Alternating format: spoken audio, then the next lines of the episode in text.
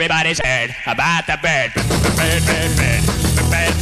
Radio Budrio presenta Filo Surfando. Quando la filosofia cavalca le onde radio. Filo Surfando, ideato e condotto da Federico Bernini. Ah,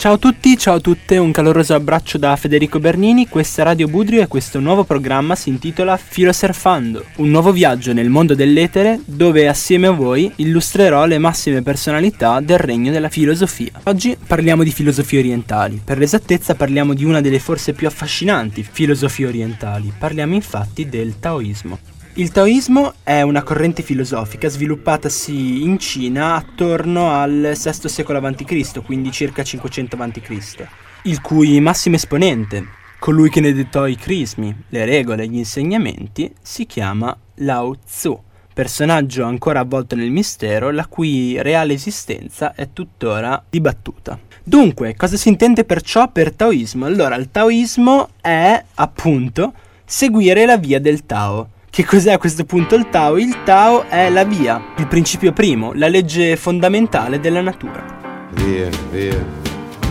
vieni via di qui. Niente più ti lega a questi luoghi, neanche questi fiori azzurri. Via, via, neanche questo tempo grigio, pieno di musiche e di uomini che ti sono piaciuti. It's wonderful, it's wonderful, it's wonderful. Good luck, my baby, it's wonderful, it's wonderful, it's wonderful. I dream of you. Chips, chips. Quindi, per essere più chiari, il mondo è dominato dall'armonia, ogni cosa è in armonia col mondo, tutto è armonia, a parte l'uomo. L'uomo tende a andare in disaccordo, andare contro ai dettami e all'ordine naturale delle cose. Per essere felice l'uomo deve capire quali sono i ritmi del Tao, deve capire quali sono i ritmi della natura ed adeguarsi ad essi, lasciarsi andare proprio alla corrente, come si suol dire. Ora, per capire al meglio il, taoismo è importante dare un secondo, un rapido sguardo all'ambiente in cui il taoismo si è sviluppato. Dobbiamo considerare che la società cinese del VI secolo a.C. era una società pienamente e prevalentemente agricola, ovvero tutti i ritmi dell'uomo erano dettati dalle stagioni, la visione anche della storia era ciclica, non era lineare come quella cristiana, quella attuale. Quindi quando il taoismo parla di adattarsi ai ritmi della natura, ne parla proprio dal punto di vista pratico. Infatti, se banalmente il nostro amico contadino cinese coltiva il suo campo di grano quando ci sono meno 20 gradi, evidentemente il contadino non produrrà grano e conseguenzialmente il contadino morirà. Quindi per quanto noi quando pensiamo alle filosofie intendiamo sempre qualcosa di aulico, di elevatissimo, di fa- cioè fatto da persone che passano la loro vita semplicemente a pensare e non hanno assolutamente nulla di meglio da fare, in realtà la filosofia spesso nasce per risolvere dei problemi pratici, lo vediamo ad esempio in Platone, ma lo vediamo assolutamente bene anche qui. Infatti nella Cina del 600 a.C., se non si seguono i dettami del taoismo, se non si capisce che il mondo è dominato dalle stagioni, che non si può fare altro che assecondare le stagioni, necessariamente si muore. Sono io la morte e porto corona, io son di tutti voi, signora e padrona, e così sono crudele, così forte sono e dura, che non mi fermeranno le tue mura. Tornando ad argomenti senza dubbio più allegri e più interessanti rispetto alle magiche avventure del contadino del 600 a.C., forse la cosa che più vi ricorda il taoismo è il cosiddetto Tai Chi Tu, che detta così forse non vi ricorderà niente, ma in pratica è quella specie di simbolo di forma sferica caratterizzato e suddiviso in due parti che sono a forma praticamente di girino con i due occhi, una bianca e una nera con l'occhio rispettivamente nero e bianco. Don't know.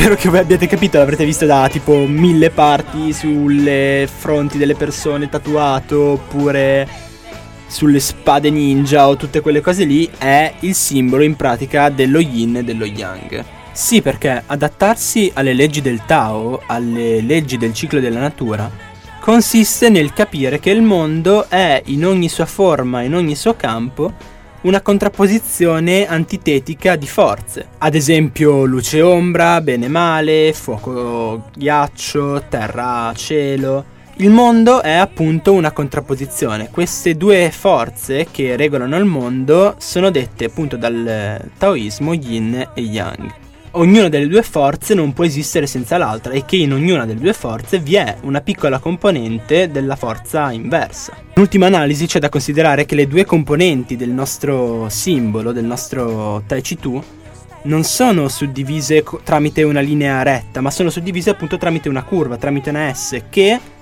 sta ad indicare il movimento, in quanto queste due forze sono appunto non sono forze statiche, bensì dinamiche, sono forze in continuo sviluppo, in continuo movimento, nulla è statico, nulla è fermo, nulla è per sempre. L'uomo quindi deve capire quale forza stia agendo quando è il momento di modificare il proprio corso della vita, in quanto le forze sono modificate e deve essere quindi sempre in armonia, deve sempre verificare che le due forze nel mondo si equivalgano.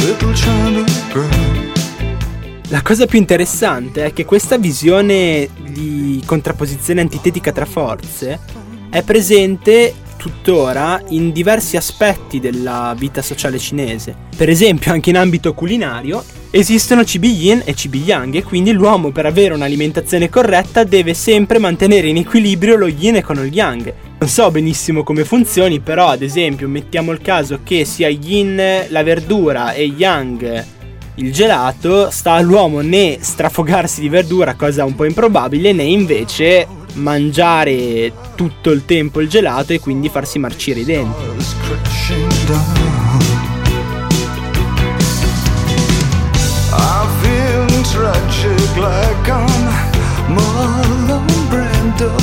Bene, ecco, questo era solamente un assaggio di tutto l'immenso patrimonio di informazioni e di curiosità che ci può offrire la cultura cinese e la filosofia cinese, la filosofia in questo caso taoista.